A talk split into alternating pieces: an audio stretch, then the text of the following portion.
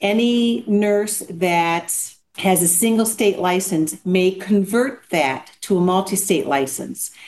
And in cases of emergency or in cases of telehealth, that nurse can now travel with this multi state license to other states or nurses in other states are compact states can come to work in Ohio and they don't have to get any other license. Oh, that's great. So you mentioned that it was 38 states. So is that most of the states surrounding the state of Ohio? So let's say in this in a state of emergency, maybe you might need to get nurses in here quickly. Correct. And right now that is all the states around Ohio except that one state that is up north. Oh, what is that called? Oh, I think it's called Michigan. they are not part of the compact yet. So basically, if you're providing critical care or if there's a disaster and, and as i mentioned um, opportunities in the um, growing telehealth field all those nurses can come here and also just grow their careers. And really it's going to help the citizens of ohio because for the ohio board of nursing basically our role is to actively safeguard the health of the public through the regulation of nursing care. So, this is just going to expand our workforce for the nurses because they will be able to come here without getting any additional licensure. Obviously, that cuts down on, on the time and the red tape for them. I Correct. would imagine when you were putting this together, you probably had to look at the regulations for nursing licenses in these other states and make sure that what they required in terms of safety and education, et cetera, was the same as what we required here, right? Correct. So the Nurse Licensure Compact, also known as the NLC, that is all part of the NCSBN, which stands for the National Council of State Boards of Nursing. So they actually came up with all of the requirements of what should be in the Nurse Licensure Compact. So that means all of these 38 states will, will be the 38th state have exactly the same criteria.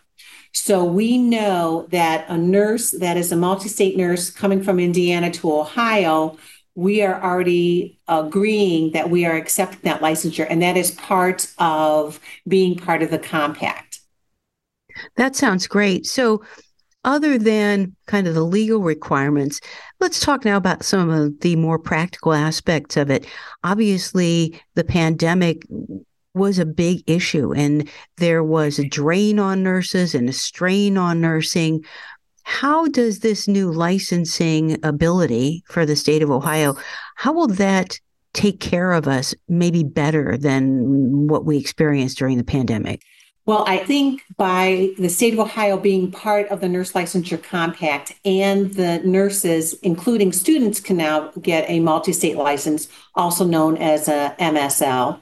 That's going to have a positive impact on not only the nurses themselves, because they'll be able to move from state to state. They'll be able to go to emergencies or declared emergencies much more easily in the compact states and no red tape.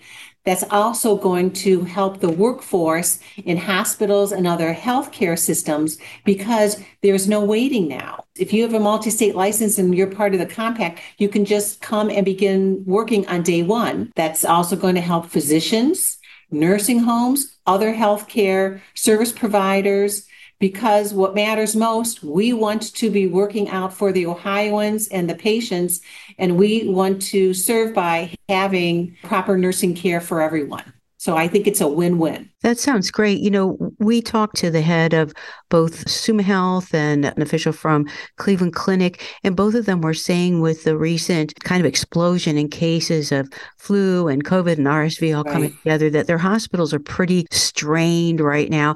And right. one of their issues is that a lot of the staff, including the nursing staff, are pretty tired right now from everything they went through a couple of years ago and now as well. So I'm wondering if having this licensure kind of expansion if you think maybe that might help increase staff I know they need more right now. If you know if there's any more nurses coming in or whether this will allow more of them to come in as of the first of the year. I think this will allow many to come in because, especially if you look around the border of the state of Ohio, those are compact states. And so we have some individuals, you know, working in Ohio and their primary state of residence is in a different state. If they're going to be working in Ohio and they're going to move to Ohio, then they will have to get a multi state license from Ohio. We believe that we're going to have many nurses come to Ohio because we have many nurses that work in Ohio and are along those borders and they're working in other states.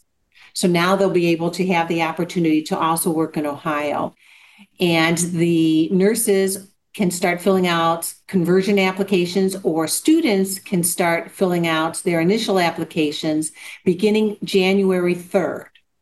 From previous experience of other states, we have been told that we are going to get a high quantity the first two weeks we go live. We usually get about 12,000 new applications a year we are told based on previous states going live, they usually get 17,000 new applications the first two weeks.